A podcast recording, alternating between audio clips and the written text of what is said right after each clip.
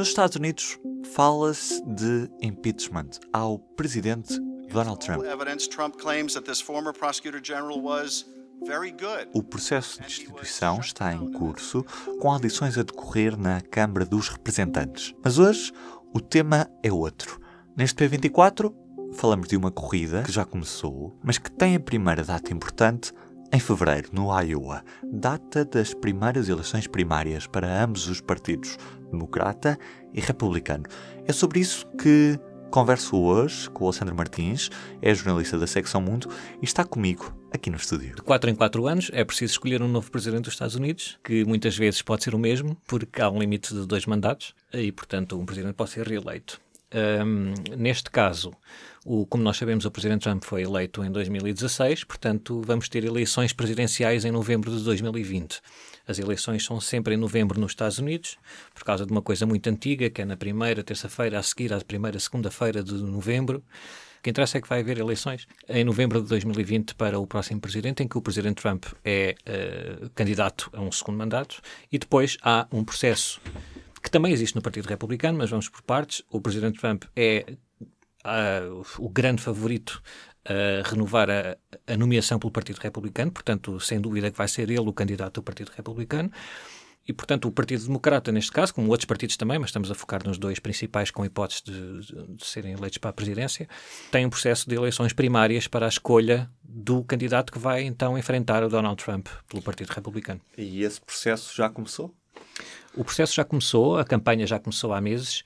Um, é sempre difícil dizer que, quando é que começa a campanha oficialmente, porque isso é, os Estados Unidos estão permanentemente em campanha, não é? Assim que, um, assim que há uma eleição para a Casa Branca, uh, os possíveis candidatos para a eleição seguinte começam a movimentar-se e, e é, um, é um processo muito moroso e muito difícil, porque envolve angariar muito dinheiro, uh, perceber até que ponto é que as pessoas, empresas ou, ou políticos mais importantes estão uh, interessados em apoiar a candidatura dessa pessoa e, portanto, se já estiverem com as antenas apontadas para outro candidato ou outra candidata, também é preciso convencê-los porque é que é melhor apostarem na, na, no outro candidato ainda. Portanto, é uma coisa que se arrasta ao longo do tempo, mas uh, naquela fase em que nós uh, vemos mais os frutos desse esforço ao longo dos outros anos, começou por volta do verão, um bocadinho antes do verão, e só vai terminar a campanha, essa campanha só vai terminar em fevereiro com o início de uma maratona de eleições para a escolha desse nomeado. E se estas primeiras eleições só acontecem em fevereiro, porquê é que já há candidatos a desistirem antes de irem a votos? É precisamente por causa da dificuldade desse processo. De, de, não, é, não é como é... Não estou a, a dizer que em Portugal é, é muito mais simples. São, são sistemas políticos completamente diferentes e, portanto, não podemos fazer essa comparação direta. Mas é verdade que em Portugal tem sido possível, como vimos nas anteriores eleições presidenciais, a candidatos que não têm aparentemente um grande apoio financeiro e não têm o mesmo apoio político e, no entanto, chegam à fase final da candidatura e vão uh, às eleições e disputam a eleição com os, os grandes favoritos.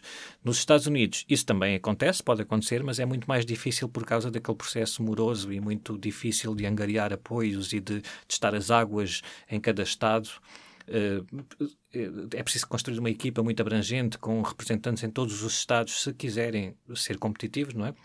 Portanto, também, apesar dos Estados Unidos terem um, um, um grupo enorme de, de especialistas e, e profissionais das campanhas, esse número é sempre limitado, pelo menos nos melhores, e se há um grande nome que se candidata, a porta vai-se fechando para outros que poderiam também ser transformados nos grandes nomes, mas como já não vão beneficiar desses especialistas, de, do dinheiro e do apoio político que já foi canalizado para uma primeira campanha, portanto é natural que, com o passar do tempo, alguns candidatos comecem a refletir eh, e que já gastaram mais dinheiro do que estava projetado, eh, olham para as sondagens e veem que não descolam ali de um por cento, dois por cento e não têm a mínima hipótese de alguma vez vir a descolar desses números e, portanto, não podem nunca vir a recuperar o dinheiro que já perderam. Uh, porque é assim que funcionam as coisas, as pessoas olham para as sondagens e para, para, para a campanha e percebem se vale a pena apostar naquele candidato ou não, ou não, não é? E é normal todos os estados norte-americanos darem resultados similares ou isto é uma, uma corrida que não é propriamente fácil de ganhar à partida? Sim, é, é muito difícil de ganhar à partida, neste caso não será muito difícil de ganhar para o, o presidente Trump no Partido Republicano, por mil e uma razões, chegamos a dois mil e dezanove com uma certeza de que ele praticamente dominou o Partido Republicano. É muito difícil montar uma oposição ao Presidente Trump credível e, e com, com a hipótese de triunfar. Mas isso geralmente acontece nos presidentes que depois, quando se candidatam à reeleição, há uma expectativa de que sejam reeleitos. É isso que acontece na maioria dos casos, com algumas exceções. No caso do Partido Democrata, é muito difícil... Uh, o processo é muito longo, muito difícil e, muitas vezes, é muito difícil antever um resultado, por mais favorito e por mais famoso e popular que seja um candidato, como vimos, aliás, na, no, no caso de Hillary Clinton em dois mil e dezasseis. Isto é, ela ganhou as primárias, mas depois também achávamos que ia ganhar as eleições gerais e isso não aconteceu. Portanto, é sempre muito complicado. Quem é que são os nomes que se destacam na corrida democrata à Casa Branca? Nesta altura, estamos a falar em meados de novembro, não é? Ainda, ainda, ainda falta muito tempo. Um, há alguns nomes nas sondagens que surgem lá à frente. O Joe Biden continua a liderar grande parte das sondagens, embora tenha descido, no, no, perdido bastante nos ultim, nas últimas semanas. É como, é, o Joe Biden é uma espécie de representante de uma ala mais centrista, no, mais uh, uh, não tradicional, mas o, o grande mote da campanha do Joe Biden é um regresso ao tempo antes de Donald Trump, por exemplo. Também no Partido Democrata temos a Elizabeth Warren e o Bernie Sanders, que são assim duas faces Do, do, de, de uma ala mais progressista, uhum. mais à esquerda, digamos, assim, para fazer comparações com a política europeia, que querem um corte muito maior com o passado, uma, uma revolução política, eh, com propostas muito mais ambiciosas e também, por isso, mais eh, tendentes a dividir ainda mais o eleitorado norte-americano. Mas, basicamente, são estes três. O problema, ou uh, o fascínio, que para, para quem gosta destas coisas, das eleições norte-americanas, é que hum, não é assim tão comum quanto isso, não é? Nós estamos sempre a lembrar os casos de Barack Obama ou até Bill Clinton, começaram como, não como favoritos e depois foram nomeados e, e foram eleitos presidentes. Não é assim tão comum uh, quanto isso acontecer uma coisa dessas, mas é possível e, tal como nas eleições deste ano do Partido Democrata, já vimos a desistência, por exemplo, do Beto O'Rourke, que, era, que foi hum, tratado por a imprensa americana como... Não, não toda, obviamente, mas uh, eu lembro-me, por exemplo, houve uma, uma capa da Vanity Fair, penso, com um perfil muito elogioso e era, e era a grande esperança do Partido Democrata. Era um congressista no Texas que concorreu contra o senador Ted Cruz para o Senado em dois mil e dezoito e perdeu por pouco. Pronto, o Beto O'Rourke desistiu, não é? Em poucos meses passou da grande esperança do Partido Democrata para a desistência. Isso pode acontecer a outros candidatos.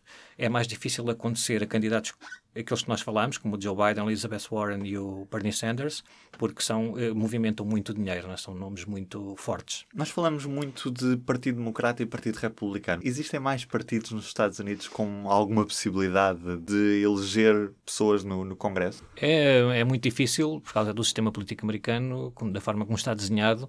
Os, os dois grandes partidos já englobam bastantes sensibilidades. O eleitorado acaba, de uma forma ou de outra, por se rever num dos dois e, e mais encostados a uma tendência ou outra.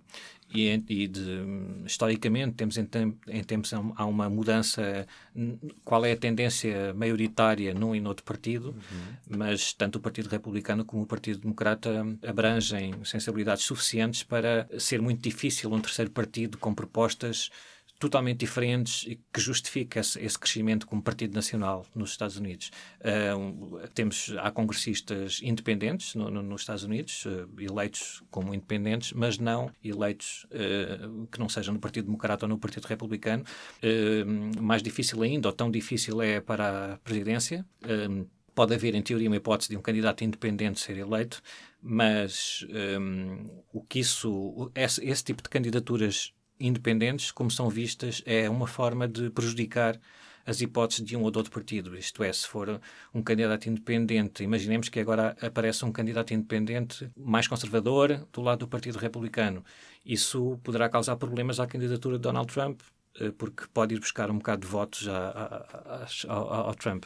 Mas não, né? Isso não vai acontecer este ano e, historicamente, o que nos tem mostrado a política americana é a predominância destes dois grandes partidos. Obrigado, Alexandre. Obrigado. E se gostou da conversa hoje, comigo e com o Alexandre Martins, saiba que pode ouvir mais no podcast Fogo e Fúria, sobre política americana. Nas últimas semanas temos dado especial destaque ao processo de impeachment que está a decorrer. Por isso já sabe, em qualquer aplicação para podcasts, no site do Público, em público ponto pt barra podcasts, ou na aplicação do Público, pode ouvir o Fogo e Fúria, um podcast para tornar os podcasts grandes outra vez.